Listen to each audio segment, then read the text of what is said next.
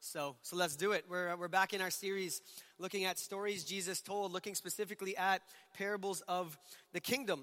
And this is by far today one of Jesus's not only one of his most well-known parables, but one of his most well-known famous teachings, period. And it's the parable of the Good Samaritan. And we're familiar with that term because it actually is something that floats around in pop culture as well, where we know it well, kind of floats around. It's used as really just a label of like random acts of kindness. You know, you're a good Samaritan. If you're a good person, you did something selfless, then you kind of get a badge of you're a good Samaritan, something sacrificial, something generous. That's what you are. We have charities, entire charities named, you know, the Samaritan's Purse or Samaritan's Food Bank. We even have laws, Good Samaritan laws that protect people if something bad happens when they're trying to help a civilian. But when we get into this parable and we look at it, if we only stopped there and we took this as a way of saying, now go and be a good person, now go and try really hard, we would actually miss a lot of what Jesus is doing in this. And I think ultimately what we will miss if we just do that is we will actually miss the underlying heart gospel motivation behind doing good. And so being a good Samaritan, it's although it's not just about being a good person, it's not less than that, but it's definitely more than that. And so the point of the parable today is not, okay, let's go and be a good person. That's not what this is going to do. That's not what Jesus was doing with it. So let's jump in and look at what he was doing. Luke 10, verse 25. And behold, anytime a text starts with that, it's kind of like, and look, a new event is happening. Something is happening. A lawyer, a legal expert, a Pharisee, stood up to put Jesus to the test, saying, "Teacher, Rabbi, what can I do to inherit eternal life?" And that's used interchangeably as kingdom of God. What can I do to get into the kingdom of God? And Jesus said to him, "What is written in the law? How do you see it? How do you read it?" And he answered, "You shall love the Lord your God with all your heart, with all your soul, with all your strength, and with all your mind, and love your neighbor as yourself." And Jesus said to him, "You have answered correctly. You're right. Do that, and you will live."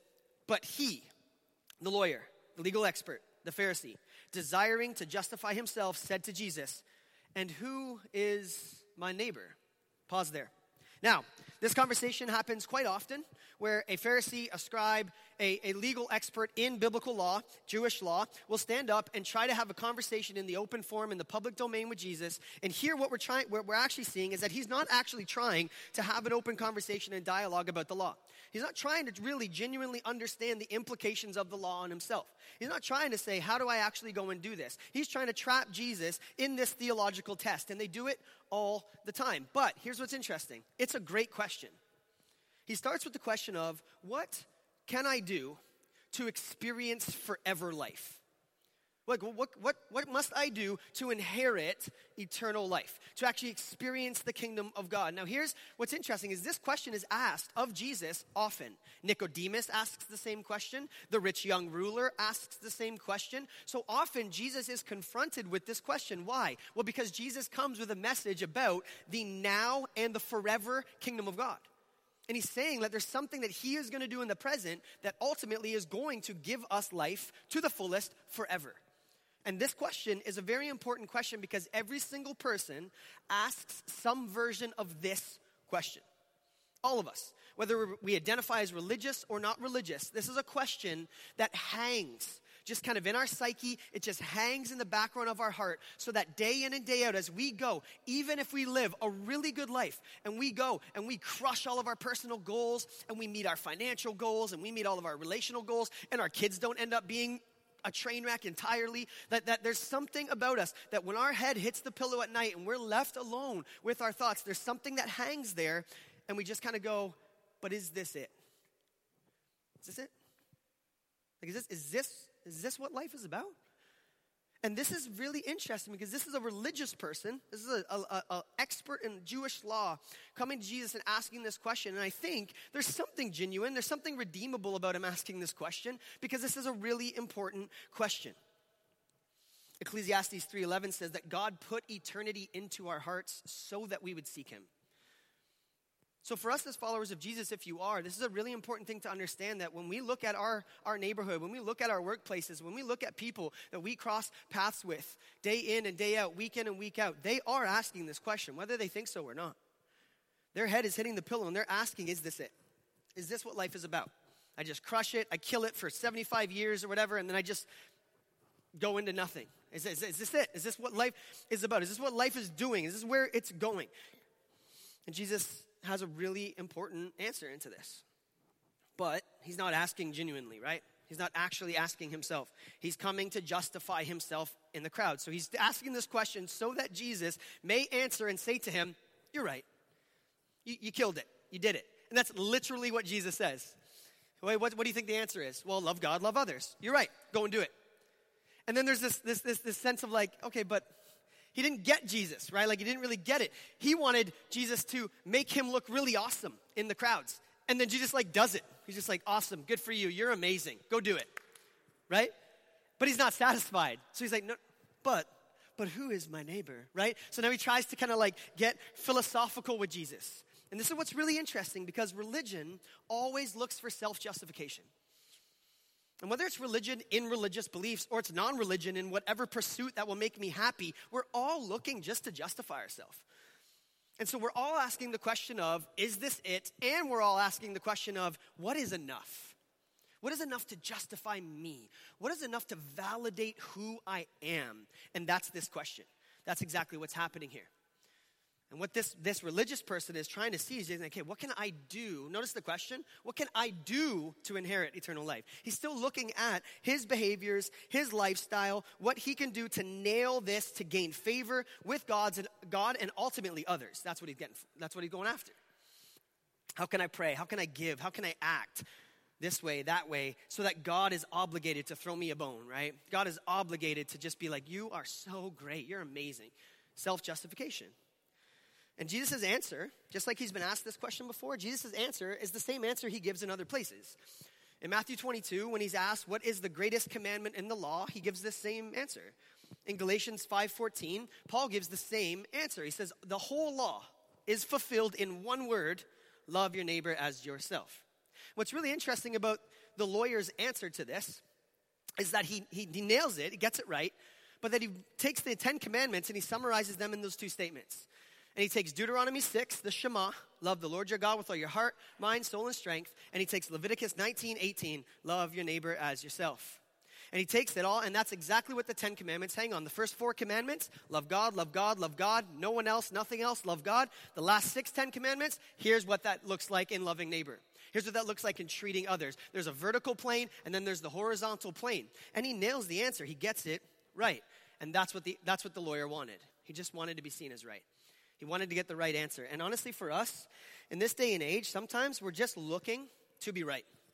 We don't actually care to do the right thing. We don't actually care to be changed by what is right. We just want to be right. We want to look right. We want to be validated by other people because we're more right than they are. So we get into debates and dialogues and controversies and conspiracies, and we get into all sorts of things because we just want to be right. And that's exactly what's happening here. And ultimately, it comes down to self-justification. So he brings Deuteronomy 6, he brings Leviticus 19, and he presents it there. And what's really interesting, and I love this about this text, is that Leviticus 19 is a beautiful text. It's the part that you skip in your Bible because it's all like the purity stuff, right? In your annual readings, you're like, what? What kind of skin? Why, right? Okay? And you skip those sections. But in Leviticus 19, it says, love your neighbor as yourself. And then it goes on to describe all sorts of scenarios where love of neighbor shows up. It goes into calling us to live below our means so that we actually have a margin to be generous with. It goes into how to actually treat our property and what we have. It goes into how to be honest with money and relationships, how to be men and women of our word, like actually be honest, how to pay our bills on time. Like Leviticus 19, it's like pay your bills on time. That's love of neighbor, right? Like there's all these practical things that happen. And what's really, really interesting is that this lawyer knows that. He knows Leviticus 19. He has it memorized. And so what's really interesting is that he's not looking for Jesus to describe to him what it means for him to go love his neighbor. That's not what he's asking. It's not a genuine question. He's not trying to learn in this moment because he already knows it. But he stops short of that because he's trying to trap Jesus. Because what he knows and what you and I know is that true love of others, true love for neighbor comes from and stems from true love for God. It doesn't justify us before God, but it does prove that we know the love of God and we've been justified by God. And this lawyer knows that. The crowd knows that. But look where he jumps to. He skips the love of God and he asks about his neighbor. Did you guys catch that? He doesn't go, okay, tell me more. How can I like just grow in my love and my affections for God, Jesus? That's what I want to know. He immediately jumps from, who is my neighbor? I don't really need to talk about loving God because I already do that really well. I'm nailing that, right? But who is my neighbor? Now, he doesn't ask how to love his neighbor because he already knows, because it's already spelled out. And that's why Jesus doesn't play this game with him, I think. He tries to look for an out and he tries to play semantics with Jesus so that he can create a category of people that he's not obligated to love. And the Pharisees were notorious with this. They had whole prayers that they would pray in the temple of, Lord, thank God that I am not a Gentile. Therefore, and then they'd pray and ask God for stuff. And God's like, what? Like, the Pharisees were notorious for this. Non-Jews, Gentiles, slaves, and sinners. No. They're not my neighbors. They're not us. That's them. Those are the other. Those are them. We're not obligated to love them. There was a popular saying, you'll remember this. What Jesus says to them, he says, you've heard it said, love your neighbor and what? Hate your enemy. That was a common saying in the first century. That's not what Scripture teaches. And he says, no, but I say to you, love your enemy and pray for those who persecute you, right? So he's taking that and he's putting words to something that was generally assumed, that was generally believed. Because we get to decide who's in and out. We get to sit in the place of self-justification and decide who is worthy of my time, who is worthy of my generosity, who gets more of my stuff because it's mine. And that's exactly what Jesus is pushing him into. It's exactly what he's pushing our heart into in the parable of the Good Samaritan. So if we only kind of stay on the surface level and look at this as a motivation, and say, I'm going to leave here today motivated to go and do good stuff, we miss the real message of this. And that is, this starts in our heart. That you and I can do the right things for the wrong reasons. And we often do. And this guy was trying to figure out how to continue to do all the right things with very, very wrong motivations in his heart. And ultimately hate. Ultimately a lack of love. Ultimately an othering, a making the categories of who deserves, who is worthy of mercy, who is worthy of justice, who is worthy of care, who is worthy of love. He gets to decide that. And Jesus doesn't play. In fact, Jesus doesn't even answer him. He answers him with a story. And that's something we've been looking at across this series, right? Is that Jesus often won't even play into this little game of theological armchairism, sitting in there, let's twist our mustaches and pull our beards and talk about things. Jesus doesn't play. He's not playing with that because that's not why he's here, right? That's not why he's there. And he answers them with a story, a very, very familiar story. Watch this. Verse 30. Jesus replied, so a man was going down. Like, I love it. I love rhetorically. I can't get over the parables. Because this man's like, but who is my neighbor? Right? Stroking his beard. And Jesus just like, so there's a guy walking down a road, right? I love it. Like, you gotta catch the irony and the comedy in it. Because it really is comedic, okay? There is a man going down from Jerusalem to Jericho. He fell among robbers who stripped him and beat him and departed, leaving him half dead. Pause. Everyone in the crowd would have gone, yeah, that's what happens on that road. It's a real road, okay? Jerusalem to Jericho, it's a real road. About 30 kilometers long, there was a steep drop between Jerusalem and Jericho. It was the highest point. Jericho was actually below sea level, right? And there was this windy, very famous road. It was called the Way of Blood because literally there was caves and holes and boulders. And it was like this, like Lion King-esque kind of like caves and all sorts of things where robbers would sit and wait for people to make the journey from Jericho to Jerusalem and Jerusalem to Jericho. They'd jump them, steal their stuff, and leave them half dead. That literally was a thing. It's like if Jesus started a story and been like, so it was downtown Brooklyn at midnight, and there were some drunks in the alley, and they beat somebody up and took their wallet. You're like, well, yeah. Like, that's what happens in an alley in Brooklyn at midnight. You know what I mean? Like, so there's something so familiar about this. So everyone right away is just kind of like, really? Like, this guy just asked you how to, like, get, like, they're waiting. They're like, Jesus, get into the law debate. Argue about the law with him. Show him that he doesn't understand God's law. Like, get him, right? And Jesus is like, yeah, so let me tell you a story. And then it continues, and it gets weirder. So it's already familiar, but then it gets weird. Now, by chance, when Jesus says by chance, he's being very facetious. He doesn't mean that there's by chance. He's like, this is on purpose, right? by chance, a priest was going down that road. You're like, okay, awesome. And when he saw him, he passed by on the other side. And you're like, whoa, hold on, no, Jesus, that's not what a priest would do, though. You're like, no, like right away, you're like, but a priest was walking by. You're like, phew, oh, thank God. Thank God by chance that a priest was there, because surely help has arrived. It's a priest. Like the priest is coming from Jerusalem down to Jericho, which often that was a commute that they would make. They would do 2-week like work rotations. Priests and Levites and temple workers would go, they'd work in Jerusalem, and many of them would live in Jericho.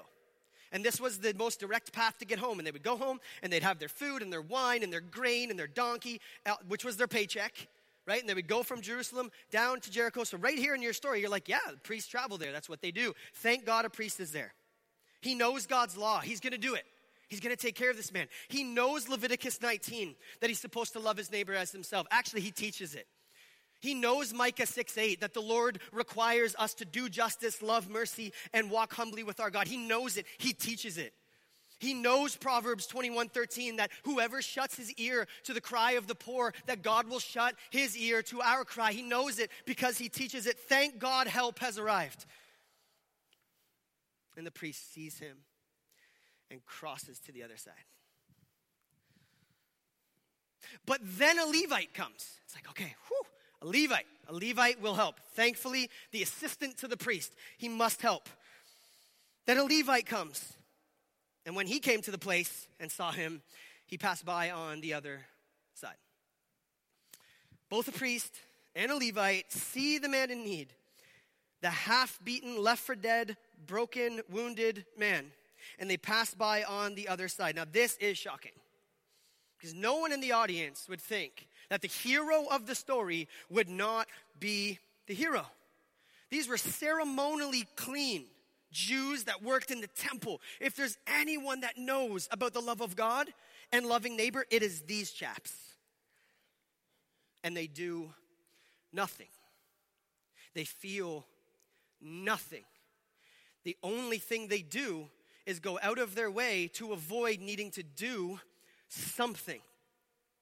This is unheard of. It's shocking. For a ceremonially clean Jew, you couldn't get within 6 feet of a dead body. Why? Because if you were unclean, you had to go back up to Jerusalem and get clean again.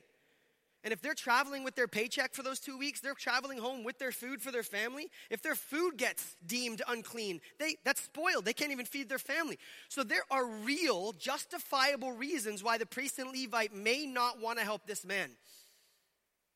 And that's exactly what Jesus is getting at here. Because we need to be careful, church. If your theology gives you reasons to pull away and move away from people in need, you have the wrong theology. If your religious beliefs lead you to not care for people in need, you have the wrong beliefs.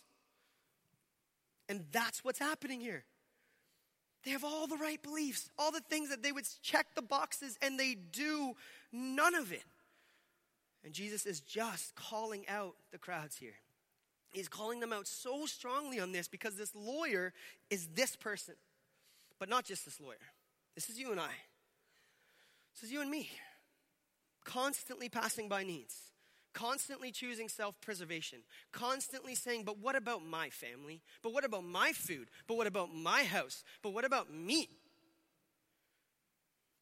And Jesus is calling this out. So the priest passed by, the Levite passes by, and then what you're expecting in this story, and this is interesting culturally, you're expecting a lay person. You're expecting a Jewish lay person.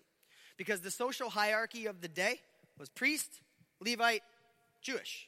Okay? So that was it. That was just like socioeconomically, culturally, ethnically. That was how it went down. It was a 3-tiered kind of caste system.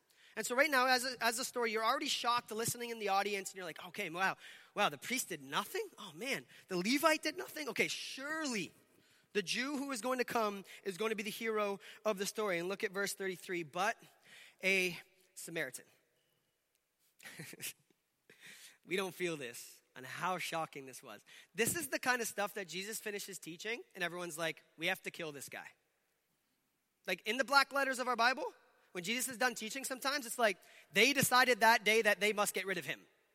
This is the kind of stuff that got Jesus. This is not meek and mild Jesus. This is bold and wild Jesus. This is Jesus calling people out for racial issues, theological issues, socioeconomic issues, all in one story. Like he's not pulling any punches.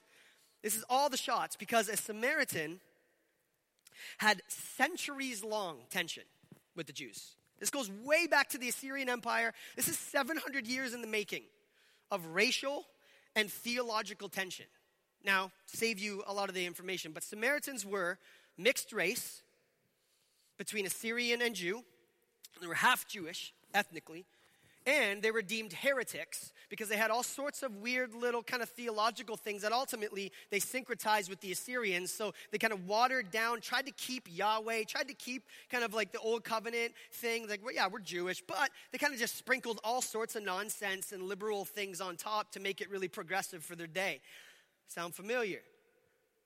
So they were half Jewish, they were half Assyrian. The Jews viewed the Samaritans as both heretics and half-breeds, inferior in social, religious, and racial categories. And Samaritans saw Jews as racist, as hateful, as cruel, because they were. And there was terrorist attacks and wars, and I mean, you're talking a history that we don't understand. The African American experience and the transatlantic slave trade doesn't touch this. The kind of tension that would have existed. 700 years of this tension of wars, of hate, of cruelty, of injustice between these two people groups. But the story isn't just about that.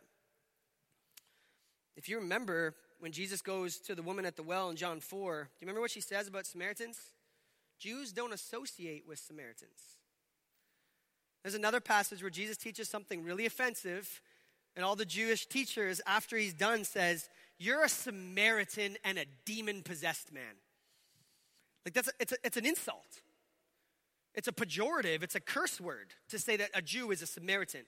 They're on the level as a demon-possessed person. It's like, you are Satan and also a Samaritan, right? Like very, very tense. Like we can't really understand the depth of the hate that existed here. And Jesus makes the Samaritan the hero to the half-dead Jew on the side of the road. I thought of all sorts of things. In a biracial family, obviously we deal with race and have fun with our mixed race kids and all sorts of reasons, and we just love it. I tried to think of like analogies that could pull this out, and I just couldn't. It's like, okay, KKK, lead head dragon beaten on the side of the road, and Black Panther helping. It's like, well, not quite, right? Like I tried to get at this for us, and they just can't. So I just gotta let it hang there on how radical this is.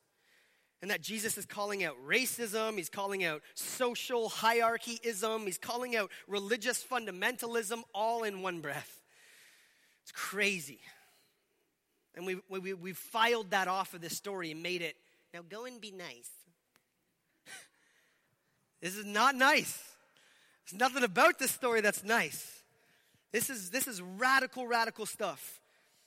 And he makes the Samaritan the hero of the story.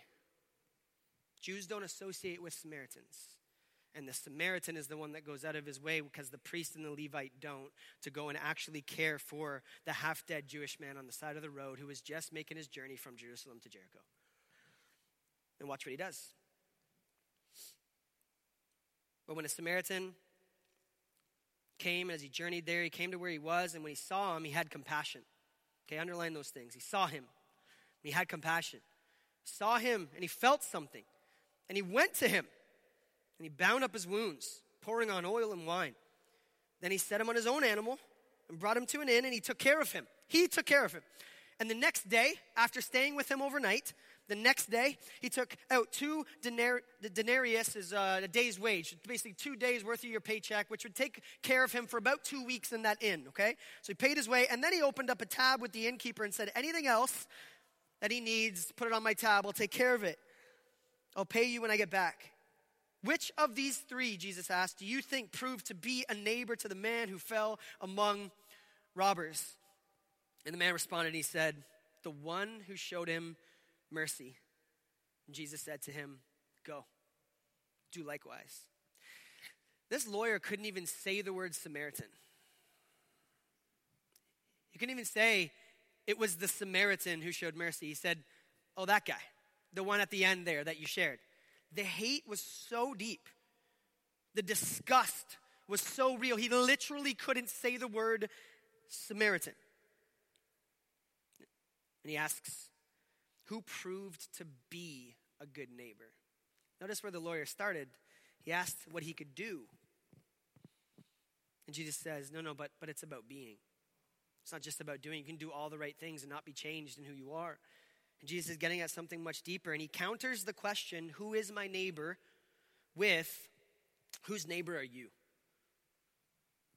What kind of neighbor am I? And Jesus answers him and gives him an impossible task. I love that when Jesus is like, go and do that. And you're like, I can't do that. You're like, bingo. That's literally what Jesus is saying here. He gives him an impossible task because remember, the lawyer is trying to justify himself. And his point is, you can't. No one can. You can't. I can't. We can do a lot of things, but ultimately all of our doing won't guarantee the change of our being. And the law exists to show us that we can't keep it. And right here in this moment, I think that Jesus is nodding to Matthew 9:36. And it says this very simply, and these are simple words, but profoundly deep about who Jesus is. Matthew 9:36 says, when Jesus saw the crowds, he had what? Compassion. Because he saw sheep without a shepherd, because they're lost, they're broken, they were harassed, and they were helpless, he says. There's something about this.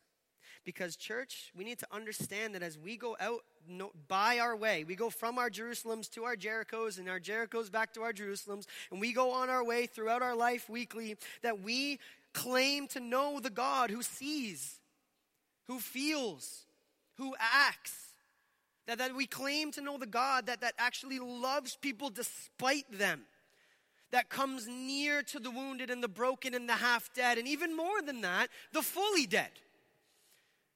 Ephesians 2, that we were dead in our trespasses, not even half dead. Not half dead and wounded on the side of the road, but fully dead. Because there's nothing we can do to get ourselves out of the grave and impress God so that he will forgive us and give us life. Romans 5:8, that this is a God who demonstrates his love, that he acts upon his love for us. That while we were yet sinners, he died for us. A God, like in 1 John 4:10, that this is love, not that God had us love him first so that he would love us back, but that God loved us by sending his son to pay the ransom price for us. And Jesus is taking all of this and putting it right in a nice little package with a bow on it to say, this God is here. This God sees. This God knows. This God draws near. This God doesn't pass by us, but that he sees us. He feels what we feel. He acts upon his love for us and comes to us and cleans us up and takes care of us and writes blank checks for us so that we can go and flourish. Nothing short of the gospel in this. And it breaks down every single barrier that we see, that we would put up, that society would put up, that ethnicities would put up, that socioeconomic barriers would put up, that different neighborhoods and geographical areas would put up, that oceans would put up, that there is no barriers to this because this is the God who sees. It's the God who feels. It's the God who acts. And then he turns to the crowd and he says, go and do likewise. Notice he doesn't say go and do all of that because he knows that's impossible, right? He knows that going out and being a perfect neighbor and loving all of our neighbors, that's not a possible task. But I just want to draw our attention, as we think about this for ourselves, to some three things that the Samaritan does in the text that the priest and the Levite don't. First, the Samaritan, he sees. He sees the need. The priest and the Levite, they look away. They look the other way. They don't see it. Actually, they see it, they just pretend they don't. So they see it, because it does say that they saw the man, and they chose to look away. Second thing, that the Samaritan feels something. You notice that? He saw the man and he what? He felt compassion. The priest and the Levite felt nothing. Felt nothing except for self-preservation. Felt nothing except for, I better get into my protective project of self-preservation. And third, the Samaritan did something. The priest and the Levite did nothing. Brothers and sisters, I think today we're fed a long list of reasons of why we should just keep walking by. Why we should just keep walking by real people with real needs. And over this past year, especially with COVID, kind of magnifying some things in our hearts and magnifying some things in our culture, I've heard so many reasons given by Christians as to why we should not engage in caring for this type of person or that type of person or this cause, or speaking to this issue.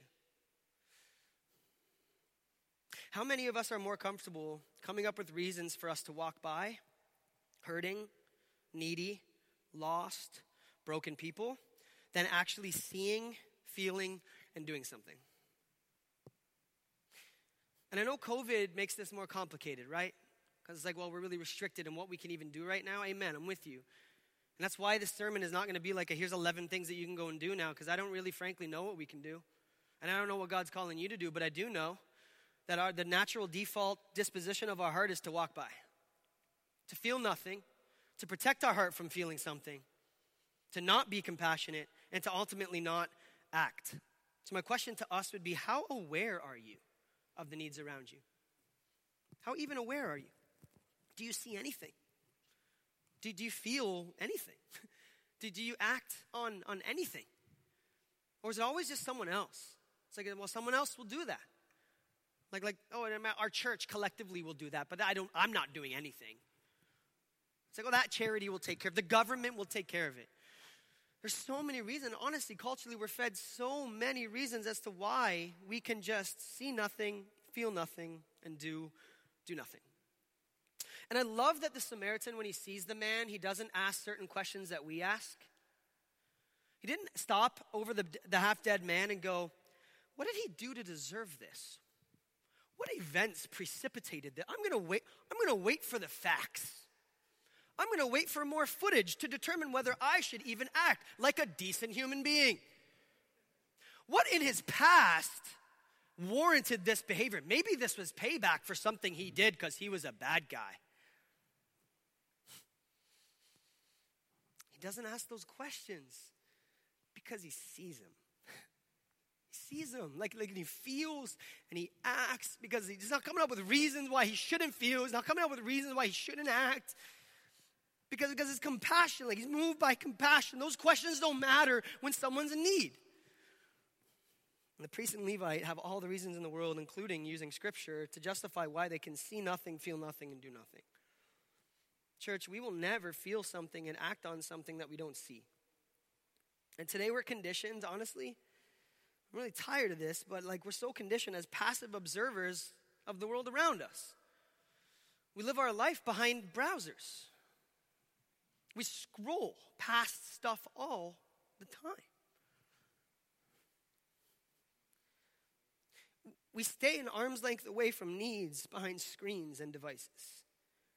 And we just scroll, and we protect ourselves, and we aim for self-preservation because self-enhancement and self-actualization is really, when we get to the root of it, the good news that we believe in our heart. And we think that is going to save. And we end up detached, and we end up unaffected, and we end up disinterested, and we end up apathetic to the real needs around us. And we live day by day walking by. We live day by day with a posture of disinterest. We live day by day with a meh. When is the next Mandalorian episode coming out? I love the Mandalorian. But self-preservation and me time can make a heart apathetic really quick. And that's what Jesus is getting at. The disinterest and the apathy that starts in our heart as human beings. And it's there. It's in all of us. Ephesians 4 calls it hard-heartedness, right? That word in Greek is a calloused heart. It's marble. So we finally got countertops in our house. We had plywood. We were very hardwood chic, we called it. We finally got and these countertops are hard. They're hard. And I was sitting there this morning really early, way too early, before I'm a Christian, right? While I'm drinking coffee, sitting with this cold, hard countertop. And I was and the Lord was that's your heart. I'm whoa, that sucks. That's your heart, apart from me. You encountering me, knowing that I see and I feel and I act, and me putting that in you. That's your heart. Calloused, marble, hard, dead to feeling, desensitized. Your heart's just scar tissue. You can feel nothing. So you and I are left just not feeling. Like we're not feeling for God. We're not feeling compassion for others. We're not feeling a conviction to grow and do something. We're not feeling brokenness. We're not feeling injustice. We're just not feeling because we're browsing. Because we're arm's length away from these things. You know, things like 1 billion people with no drinking water on the planet, on planet Earth. We just don't feel it. 3 billion people living on less than $2.50 a day. The 600,000 children in foster care or in orphanages worldwide. The fact that Americans spend enough money on cosmetics every year to provide water and sanitation to 2 billion human beings on planet Earth. And that 22,000 children die every single day from diarrhea. Like, I don't like diarrhea. You know, that's inconvenient for me. But I walk into Jean Coutu and I just fixed my diarrhea.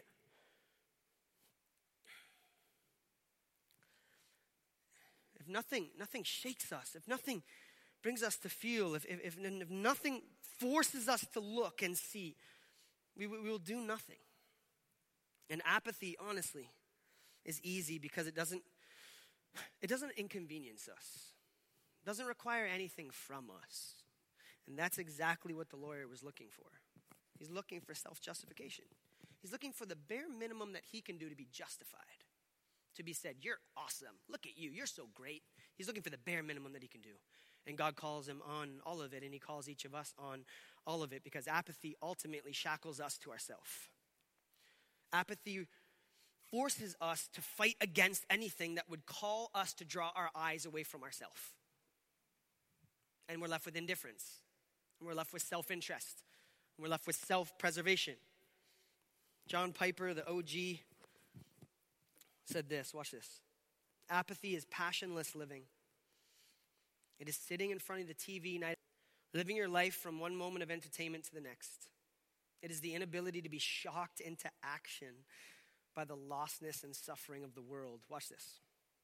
It is the emptiness that comes from thinking of godliness as the avoidance of doing bad things instead of the aggressive pursuit of doing good things. I honestly this morning want to just get up and read that last line and just sit down and go home.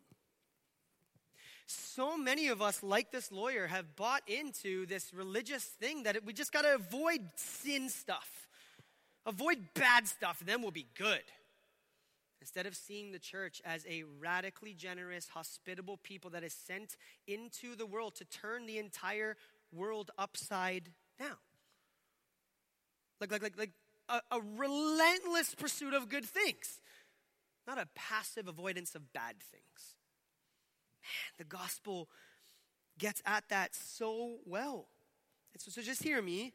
This parable has far less to do with being a good person and everything to do with how comfortable we are doing nothing good. That's what this does to us. And church, we can make a difference or we can make excuses, but we cannot do both. What would Montreal look like? What would our communities look like if it was saturated by people who knew the God that sees and that cares and that feels and moves towards needy people with compassion?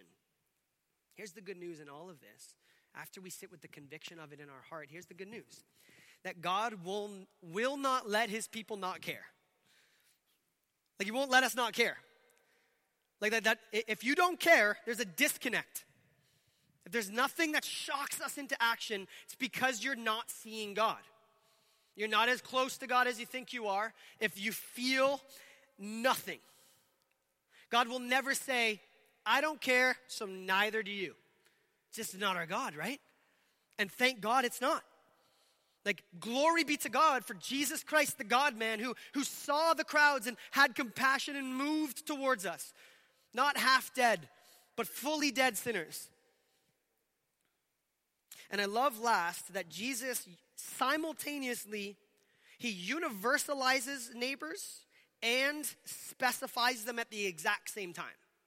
Because here's what's interesting. If you make loving your neighbor into a everybody, it will quickly become nobody. If you make living your life for God about later, at some point, it will become never, at no point. And what Jesus does here is he takes neighbor and he shows us that it's literal neighbors. Like I know it's very crazy, right? Like literally our neighbors. Like you know, like on your street, like where you live, in your condo, right? Like those people, literally your neighbors, and it's people next to us everywhere else we are. And in the Greek, that's literally what it means. It's someone who is near you. It's anyone who is near you. But it's specific people with real faces and real names and real needs and like real brokenness and real wounds. It's those ones. It's everyone next to you, where you live and how you live, regardless of race, religion, sexual orientation, gender, their past, their present, their future decisions. None of that matters. Why? Because they're your neighbor. See that? We've withheld neighborly love as the church.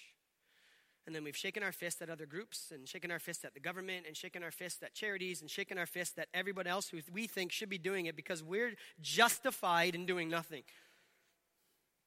So church, hear me. Through history, the church has done a lot of good. It has. We have. I'm very proud of that. It's done a lot of bad. And it's because it's made up of people like you and me. But here's the thing. When the church is healthy and not distracted by nonsense, it has always been marked by this kind of radical generosity and hospitality to small, unseen acts of loving our neighbor. And in Acts 17:6, it says that the church had turned the world upside down. And if you remember the beginning of Acts, it says that there was not a needy person among the church. Not a needy person among the church. Like anyone that the church touched, like anywhere the church was, there was not a needy person left. Talk about radical generosity. So, I'm out of time, but listen. God gives us all that we have so that we can actually go and see and give to others so that they can have all that they need. He does not just give us what we have so that we can enjoy what we have. He gives us all that we have so that others can have all that they need. So here's what we want to do. I just want you to give this some thought. I want you to give this some serious prayer. I want you to see. Like I want you to feel. I want you to act. I want you to ask the hard questions of how we can steward and manage everything we've been given, our time, our energy, our relationships, our neighborhood, our money, our possessions, our houses, everything. If we would just see them as spaces and things that we have been given so that other people can get all that they need. And coming out the other end of COVID, I'm telling you right now, the church is going to have a monumental opportunity. And I think we already do, but yes, we're limited. Amen. Like we're restricted right now. I get that. But let's not sit passively and hope for a future version of ourselves to do the work that honestly we probably can start doing now. Let's actually look at how we can do this. Let's look at local needs and national needs and global needs. Let's sponsor children with Shelter Them. Let's volunteer on a suicide prevention hotline and combat some of the mental and emotional health issues. Let's end foster care and adoption. Like the church literally could in one generation end it. Let's do it. Let's end it, right? Like let's have our churches full of that. Let's give to the Reach Canada initiative so that churches are planted across our country. Let's do small things. Let's bake. Let's gift. Let's love people with tangible acts where we show them that we see them and that we care for them and we love them. I don't know what it looks like for you. I don't know what locally it looks like. I don't know what nationally it looks like. I don't know what globally it looks like to you. But this isn't optional. Like this is evidence of us knowing the God that we claim to know. We're commanded. This isn't like a suggestion of like super Christians of like, hey, be really awesome. Only if you're awesome. Like this is commanded of us. Commanded of followers of Jesus. Commanded of the church. So imagine with me the whole island of Montreal and beyond, saturated with followers of Jesus who see needs, who see people, who see faces, who see and know names and feel compassion and act to love everyone where we find ourselves. Imagine Montreal being saturated with people who are parts of a community small and real enough to gather around our dinner tables. I know, okay? I know we can't quite yet, okay? but imagine with me, okay, that. And then we can invite other people to the sofa and to the porch and to the dinner table to actually love them, to actually hear them, to actually see them. Imagine every follower of Jesus intentionally living below their means so that, in order that, we can go above and beyond with generosity to other people. Everything in our culture tells us to increase our standard of living. The Bible constantly calls us to increase our standard of giving, and we don't do it. Imagine knowing our neighbors' names and knowing their stories and knowing their celebrations and their hurts and their wounds and knowing them well. Imagine our lives being on display so that the watching world actually sees Christ-centered examples of fatherhood and motherhood and masculinity and femininity and singleness and youth and seniors. Like imagine. And I don't think this is a utopian pipe dream, church. I really don't. I don't think this is a pipe dream at all. I think it's what we're commanded to be. To actually love our neighbor, whoever they are, wherever they are, and however we can.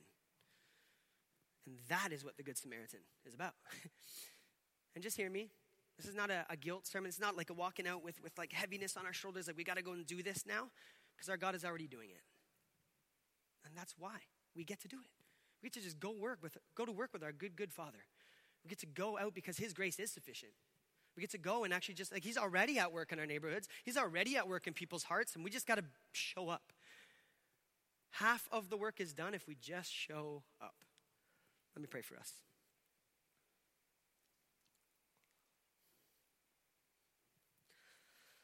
Father, you're not distant and you're not absent. You've shown up. You put flesh on. You showed up and you made good on your word.